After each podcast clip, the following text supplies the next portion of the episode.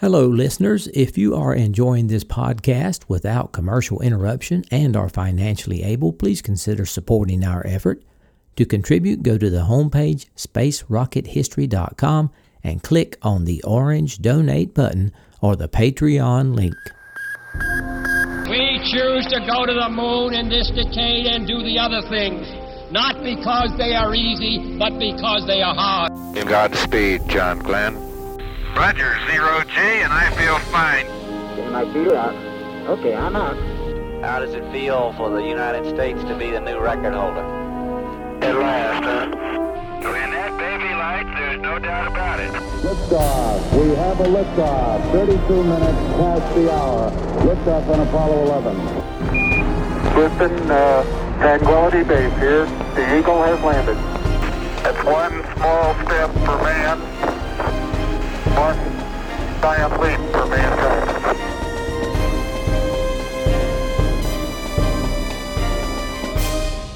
Hello and welcome. This is Michael Annis, and you're listening to episode number four hundred twenty-five of the Space Rocket History Podcast. And now, Skylab four, The Strike, Fake News.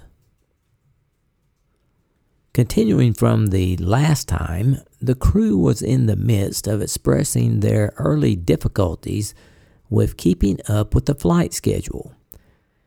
Gibson continued explaining the problems the third crew encountered.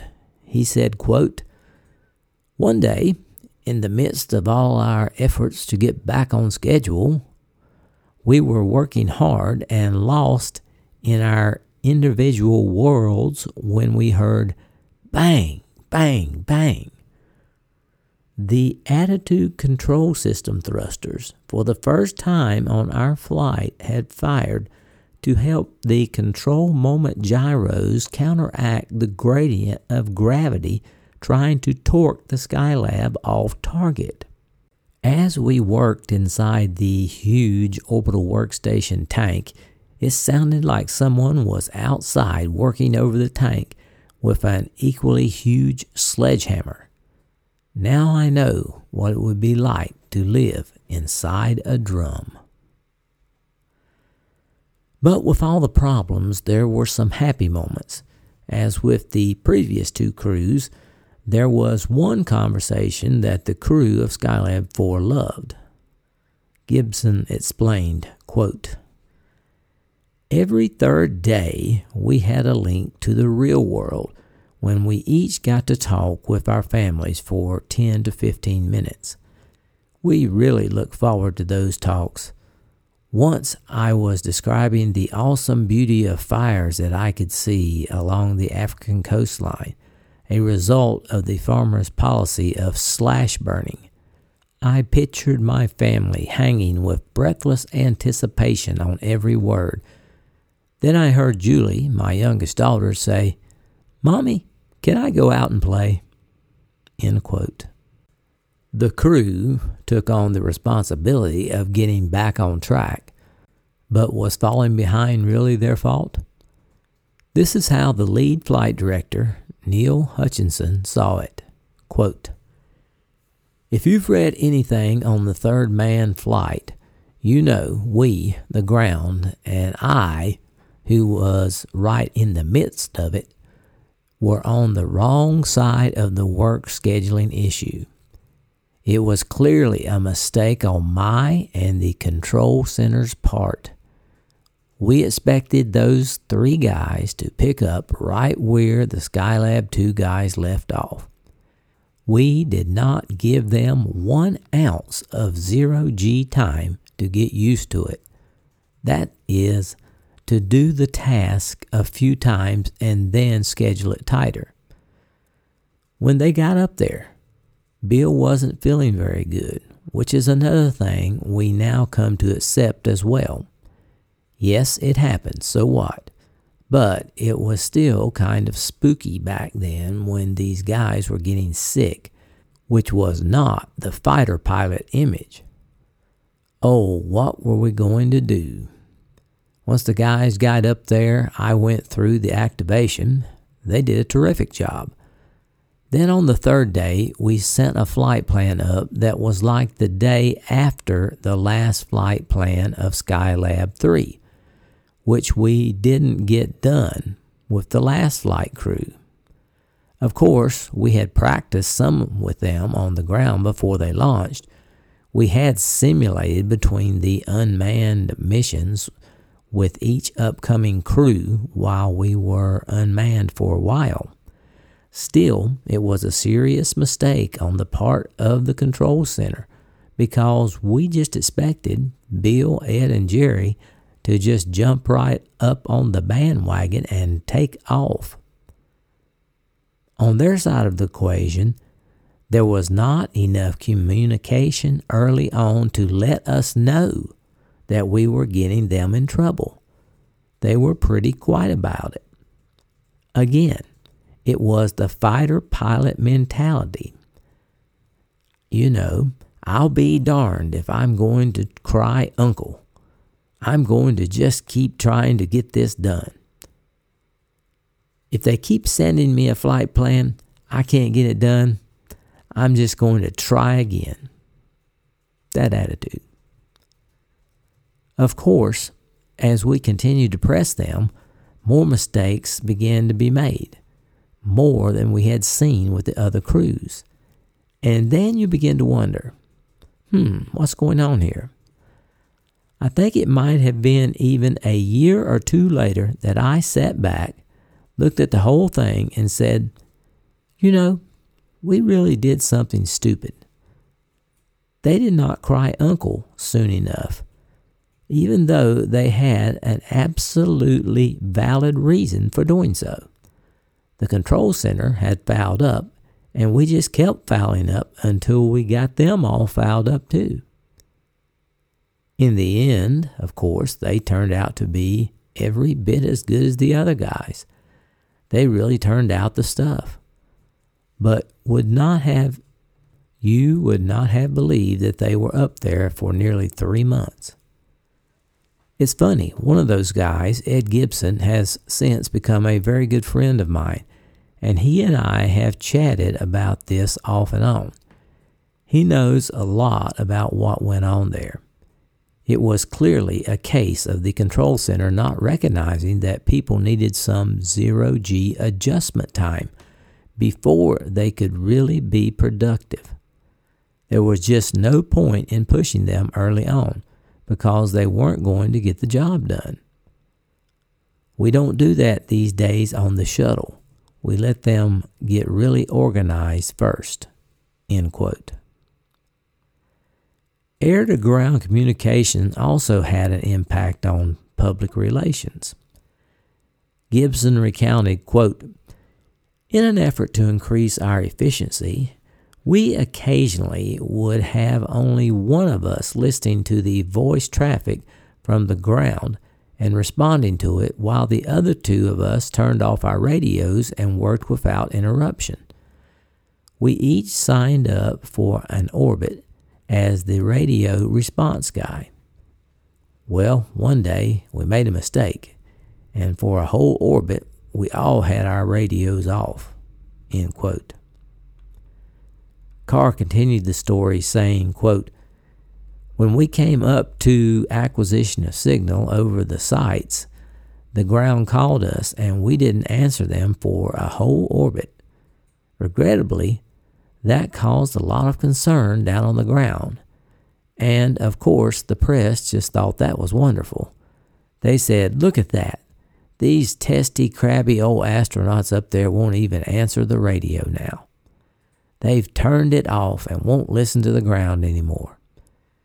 We've had to live under that stigma they falsely created ever since, end quote.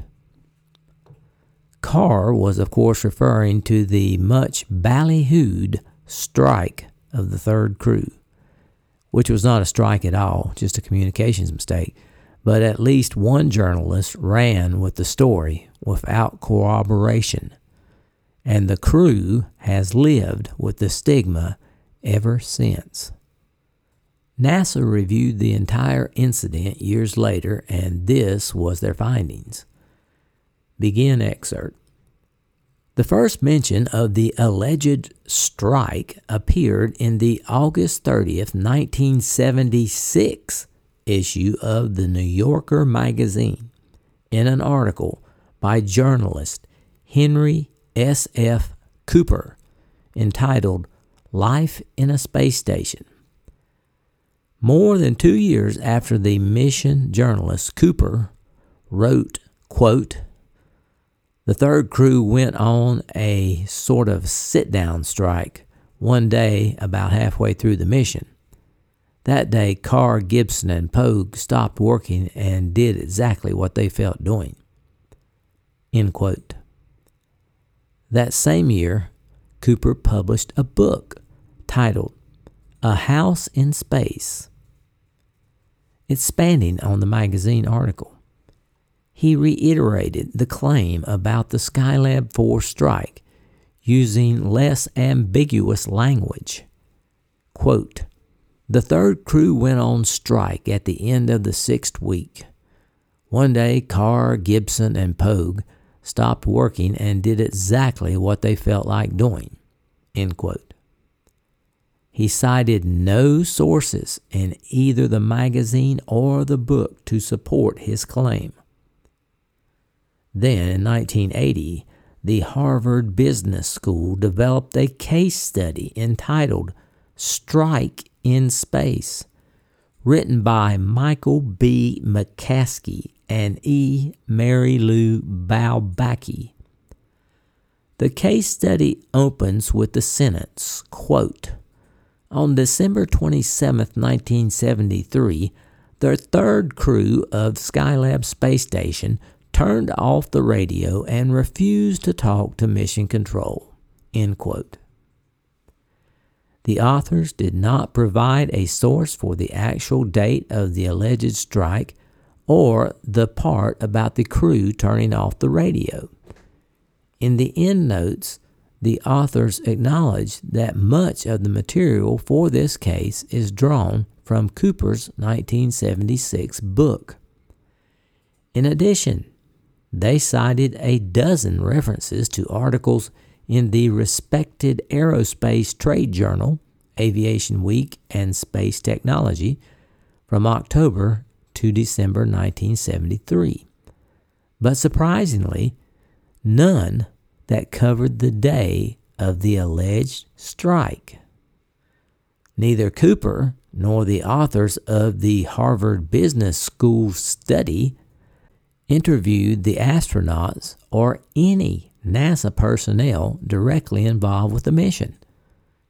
In a review of the scholarly and public literature on the subject, it appears that all subsequent references to the alleged strike originate with these two sources. A review of the communications and the public address operator commentary transcripts from the time in question clearly demonstrates that on the days around the alleged strike, the astronauts were very busy. On December twenty-fifth, the crew celebrated Christmas. In the morning, CAPCOM Russell Swigert informed the crew that because of the station's ground tracking that day, they would be out of range of tracking stations for an entire orbit, or about ninety minutes. At the end of the silent orbit, the public affairs officer commented that Skylab is back after one revolution with no contact.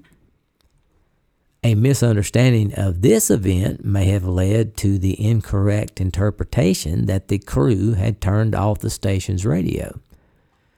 Carr and Pogue conducted a seven-hour spacewalk to photograph Comet Kohoutek and to replace film canisters in the Apollo telescope mount.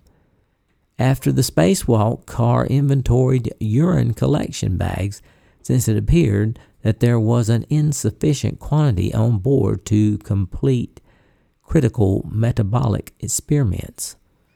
At the end of the day, CAPCOM truly, jokingly called up to the crew, quote, "Hey, if you want to, I guess you can take tomorrow off," end quote, referring to the planned off-duty day on December twenty-sixth. typical after a spacewalk. Carr replied, quote, "We'll have our answering service up tomorrow," end quote. This exchange may have led to confusion about the manner in which the crew took the day off.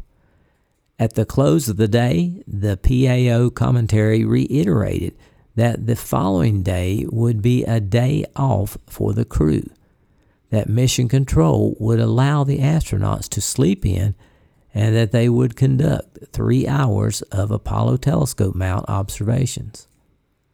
The next day, December twenty-sixth, was indeed the planned crew off-duty day, and mission control let the astronauts sleep an extra thirty minutes. The astronauts had leeway in what they did on their off-duty days. Gibson enjoyed observing the sun and often conducted extra Apollo telescope mounted sessions, which is what he did on this day. He and Pogue conducted several Earth observations while Carr filmed examples of their onboard activities. All three conducted conferences with scientists on the ground in the fields of solar physics, earth sciences, medical investigations, and other experiments such as materials processing. According to the Harvard Business School case study, the next day, December twenty-seventh, was the day the astronauts went on strike.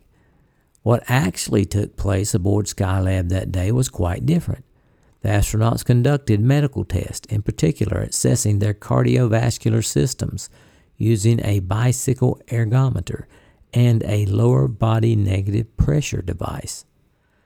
They completed seven point five hours of Apollo telescope mount observations as well as a conference with Apollo telescope mount scientists, photographed ground targets in the South Atlantic Ocean, Saudi Arabia, and coastal Peru, broadcast three T V transmissions, including one showing Comet Kohoutek, and carried out a material science experiment. Carr continued his fruitless search for the missing urine collection bags. At the end of the day, Carr sent a message to Mission Control asking for an assessment of the crew's performance up to that time, with a request for a follow-up discussion. Some sources cite the next day, December twenty-eighth, as the day of the strike.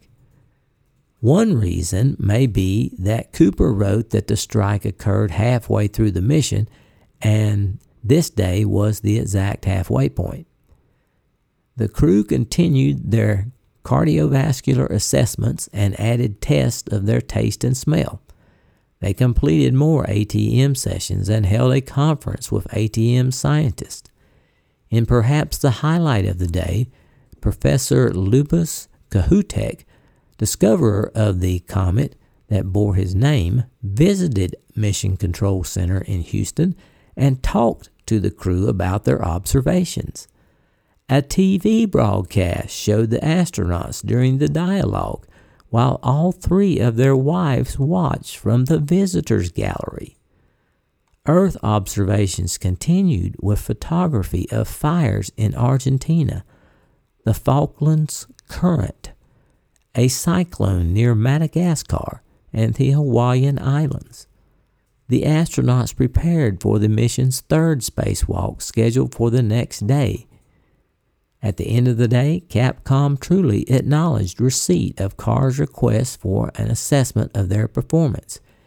He informed the crew that flight controllers were preparing a response and would be ready to discuss it in the next day or two. Earlier in the day, as Skylab passed over the Tenerife, Madagascar tracking station, a technical problem prevented a lock onto the station signal, with CAPCOM Swigert making several unsuccessful attempts to reach the crew. He informed the astronauts of the issue during the pass over the next tracking station. Perhaps this was another source for the claim that the crew turned off the radio and did not respond to the ground. End excerpt.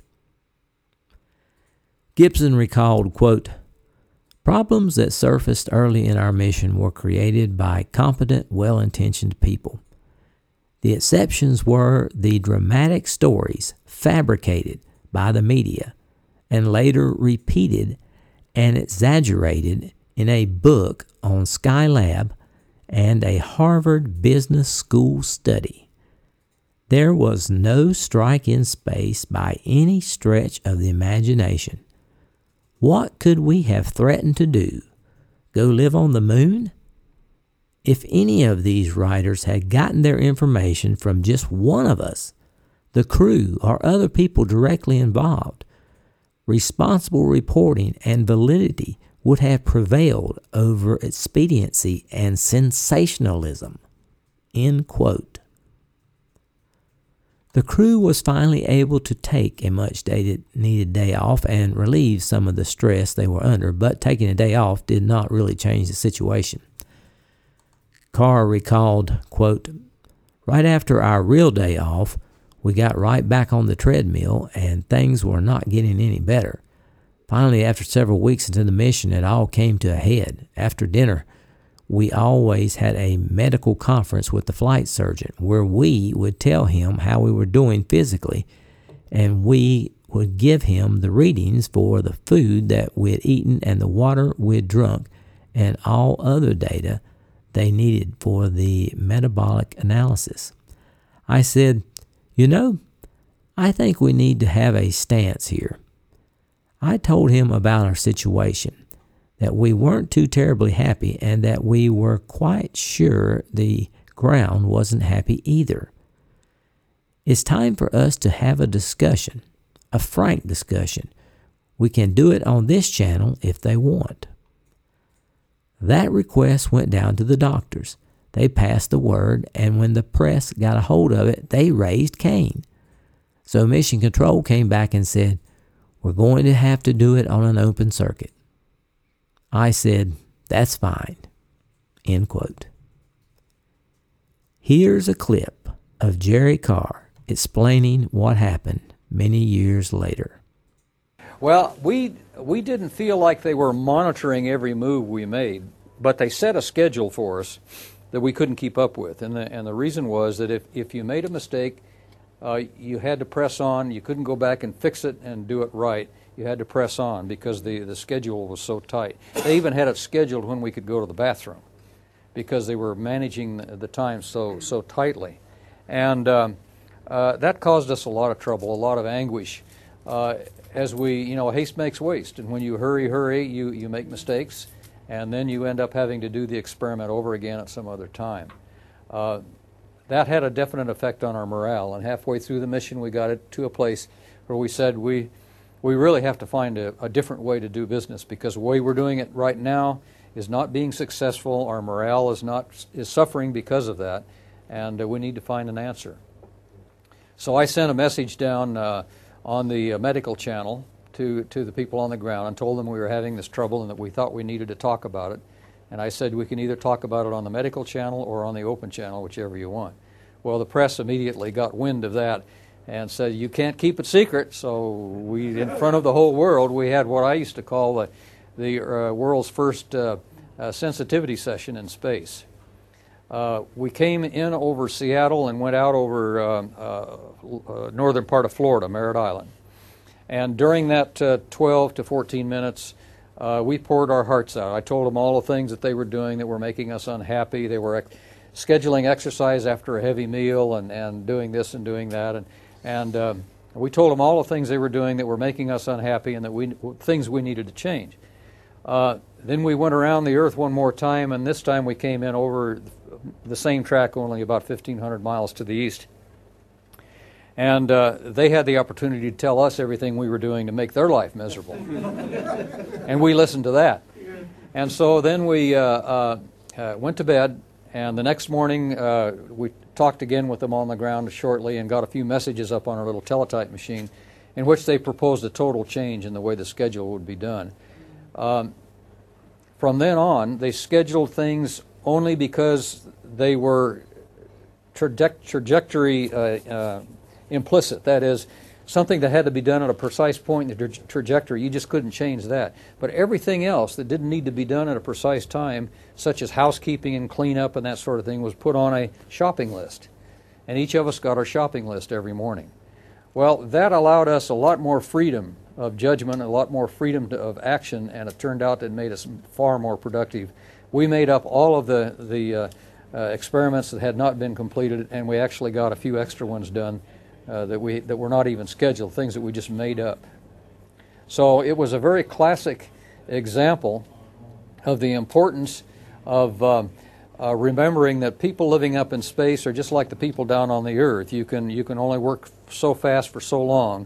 The people on the Ford or the Vauxhall production lines can tell you just how fast that line can move. And if you move it any faster, things just go to hell. And if they go too slow, you don't get enough done. And it's the same thing in space. People can only work so fast for so long, and then they begin to break down or have problems, and things, things go badly. So uh, uh, we learned a lot about industrial engineering that we should have probably known before we ever left the Earth.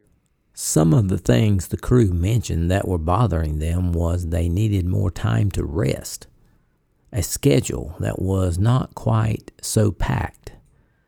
They didn't want to exercise after a meal. They needed to get the pace of things under control. Mission Control said their problem with the crew was their rigidity that made it difficult for them to have the flexibility to schedule them how they needed to. The teletype the crew received the next morning was full of good recommendations. Mission Control would take all of the menial, routine housekeeping chores out of the schedule and put them on what they called a shopping list. These were things that needed to be done that day, but not at any particular time. Of course, they still had to strictly schedule those activities that had to be done at a specific time or a location in orbit. Mission Control also said they were not going to bother the crew anymore during meals or give them any major assignments after dinner. After dinner was relaxation time for the crew. Mission Control said the crew could do a few things, like some student experiments, but nothing major after dinner. By loosening the schedule, they significantly reduced the pressure. The crew was no longer rushing to complete tasks. It resolved the issue, and it worked wonderfully. NASA had learned, like Henry Ford probably learned on his assembly line, that the line can only go so fast before mistakes are made. The crew also felt that the extra time was necessary for creative thinking. As a result of having that extra time, they were all available to devise some experiments that they had wanted to do and put them on T V. Some of the findings are being used today in schools, such as short physics experiments and experiments with water in zero gravity. The loosening of the schedule really solved the problem. The crew was able to get the more important experiments done immediately or at a required time, and everything else got done when they could fit it in. That flexibility gave them some control, and it improved their morale and increased their productivity. It was a win-win situation. Lead Flight Director Neil Hutchinson recalled, quote, "After the crew came back and we had gotten through the debriefing process, it was pretty obvious that we had some real scheduling and performance problems at the beginning of the flight. There have been a couple of books written that stated that there was a strike in space, even though that was clearly not the case. There is even a Harvard Business School case about it. If you get an M B A at Stanford or somewhere, you're likely to get the Harvard Business School case about Skylab four. They talk about people's expectations and miscommunications as part of a management process. I don't know if it's a good example or not. I just look on it as a time when we just weren't thinking straight. We should have seen it, even though it was very insidious because the mistakes were little at first. Just every once in a while you kind of caught in somebody's tone of voice that he was irritated. It was not a good scene, But yes, good lessons were learned." End quote. Others also commented on the situation. Skylab three commander Alan Bean said that NASA's failure to change course after his mission was a major factor. Quote, "I think mission control should have gone back to how they started with us. I believe that they started them out near where we ended, rather than maybe ten to fifteen percent less. Kraft called Pete and me over to talk with him and his managers. I told them mission control plans to lighten up on these guys, but they don't ever do it. They have to lighten up and let these guys catch their breath. Then finally, Jerry Carr said, 'We're not going to do this anymore because we can't,' and he was right. They couldn't. We couldn't do it on day one, two, three, four, or five either." End quote. Astronaut Bob Crippen, crew member of SMEET and CAPCOM for all three Skylab missions, said, quote, "I can see how the situation developed over the course of the three missions. On Conrad's crew, most of the time was spent repairing Skylab so that it would function, and we didn't really work that hard on the experiments. Then Bean and his crew went up and started off at a slow rate and then kind of built up speed and got more efficient, and we accelerated after them. At the end of the mission, we, on the ground, were used to operating at about that pace. And then here comes the new crew, Jerry Carr and his guys, and we started scheduling things at the same rate that the last guys had ended up with. Part of what my job at Capcom was to try to sense what was going on, and truthfully, they were having some problems here and there, and we tried to scale back a little bit while we were doing scheduling at night. It was not until Jerry finally requested the conference to work things out that Mission Control really understood what was happening. It took that to hit us on the head. But that's also the job of the crew, because when you're sitting on the ground and trying to communicate over the radio, it's hard to put yourself in their position in orbit. That's one of the responsibilities of the commander, to come back and say, 'Hey, this doesn't work and that doesn't work.' They have to tell us before we know really what's going on."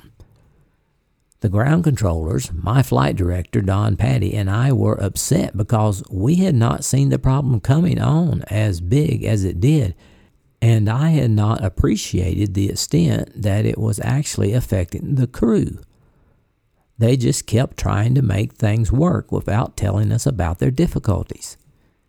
Even though we initially got off on the wrong foot, Jerry, Bill, and Ed did super once think we got things back on track. And no, there was no rebellion. I think the rest of the flight directors and Capcoms will certainly say the same thing." End quote. In summary, the crew's performance improved dramatically once the scheduling problems were resolved. They were no longer impeded by these issues, and they were able to complete all of the experiments that they needed to do, as well as a number of additional ones that they came up with. And although it was not obvious to everyone at the time, valuable progress had been made in advancing America's space operations experience.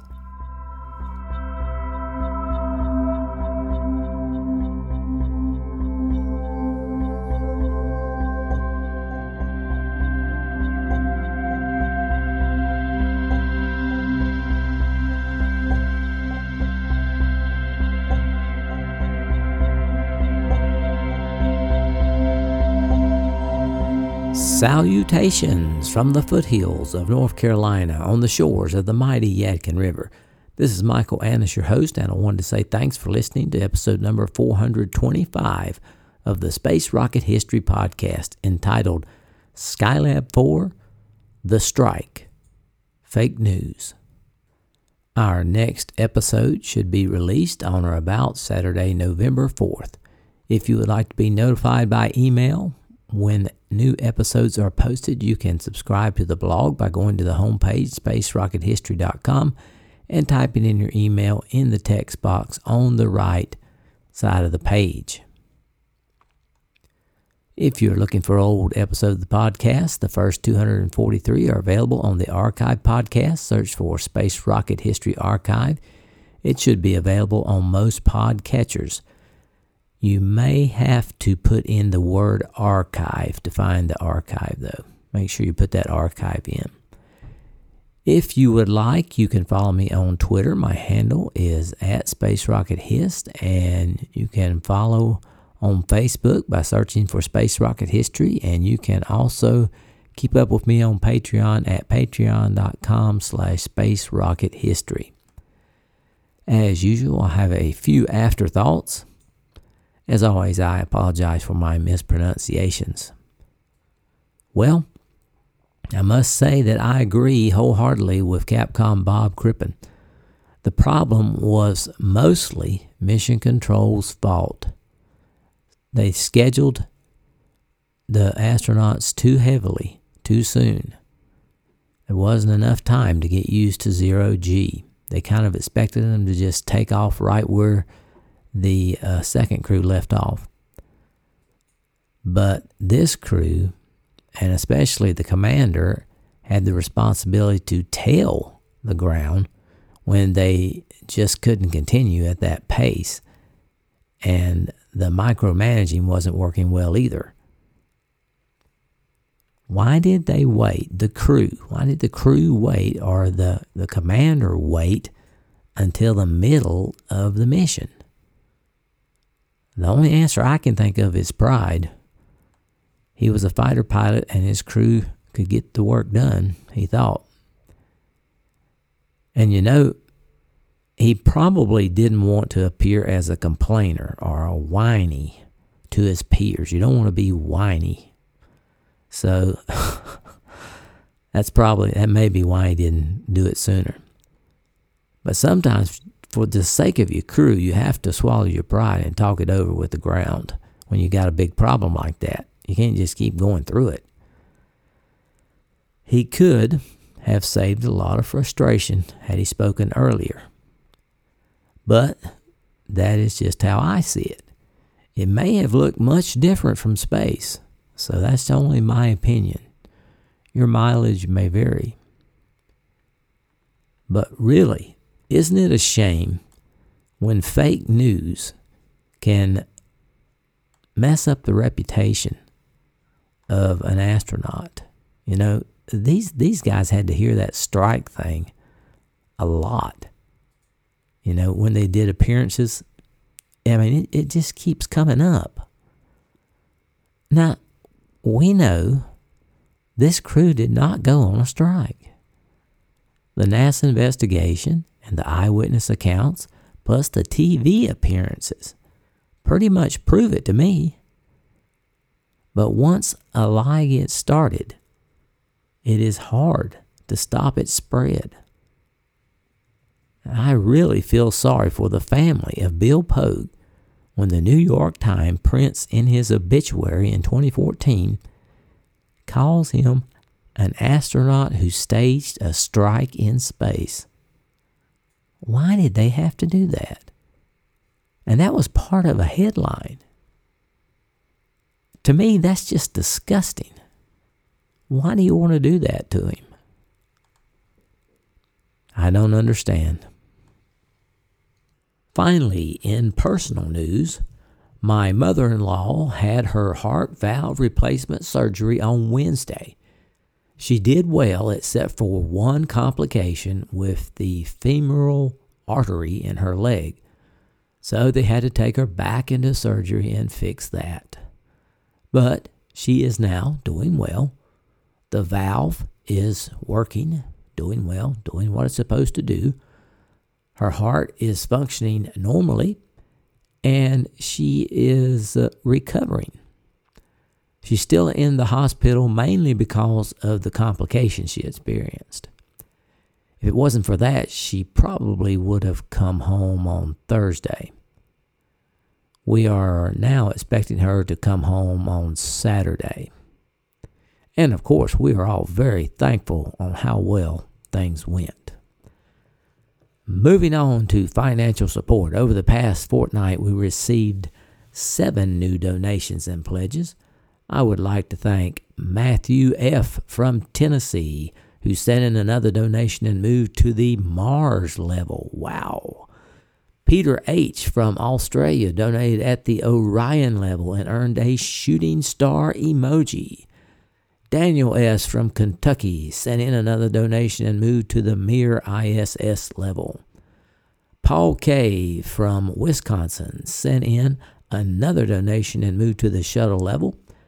Chris N. from the U K donated at the Apollo level and earned a space communications dish emoji. Ian B. from North Carolina increased his pledge on Patreon to the Orion level. And Daniel N. pledged on Patreon at the Vostok level. Our total donors, which uh, includes Patreon, PayPal, Venmo, Zelle, and checks, for twenty twenty-three have reached three hundred thirty-five, with an overall goal of four hundred fifty for this year. So, if you're enjoying the podcast that has been running now for over ten and a half years without commercial interruption, and you can afford it, please consider going to the homepage at Space Rocket History and clicking on the orange donate button or the Patreon link. Or you can donate by check, donate on Venmo or Zelle using my email address, spacerockethistory at gmail dot com. Now is also a good time to begin the emoji maneuver. Now as we enter the end of the year, you can quickly earn a longevity emoji next to your name on the donors page. The idea is to make a donation now and a donation in January for next year and earn a rocket emoji or advance to the next emoji in your collection in less than three months. Doesn't that sound great? I hope so. If you are unable to support financially, it would be helpful if you could retweet my post on Twitter, formerly, actually now known as X, or repost my Facebook post, or write a good old five-star review on your podcatcher, like Spotify. I could use some on Spotify, I think, because I don't have many reviews there. Or iTunes, or it's Apple Music now, I guess, or wherever you uh, listen to the podcast, whatever platform you use, post post a nice review, and that should help get the word out a little bit, and we would appreciate that. All right, now, here's Missus S R H with this episode's Donor Giveaway. Thanks, Mike. Hello, Space Rocket History friends. I would like to express my immense and sincere gratitude for the thoughts and prayers you lifted up on behalf of my mom. It was a long day, and we are most thankful for the outcome. Okay, now for the winner. You know what it is. The winner will have the choice of the S R H Archive magnet or the regular magnet or two stickers or a NASA meatball sticker. With the help of Google's random number generator, I selected John Wainwright. John Wainwright, if you will, email us spacerockethistory at gmail dot com. Tell us your address and your prize preference. We'll get this out to you. Sincere thanks to you all. My sources for this episode were NASA, Homesteading Space, The Skylab Story by David Hitt, Skylab, Our First Space Station by Leland Ballou, Skylab, America's Space Station by David Shaler, Flickr, the Internet Archive, and Wikipedia. And that is all I have for this episode. I will ha- try to have episode four hundred twenty-six posted on or about November fourth. So long for now.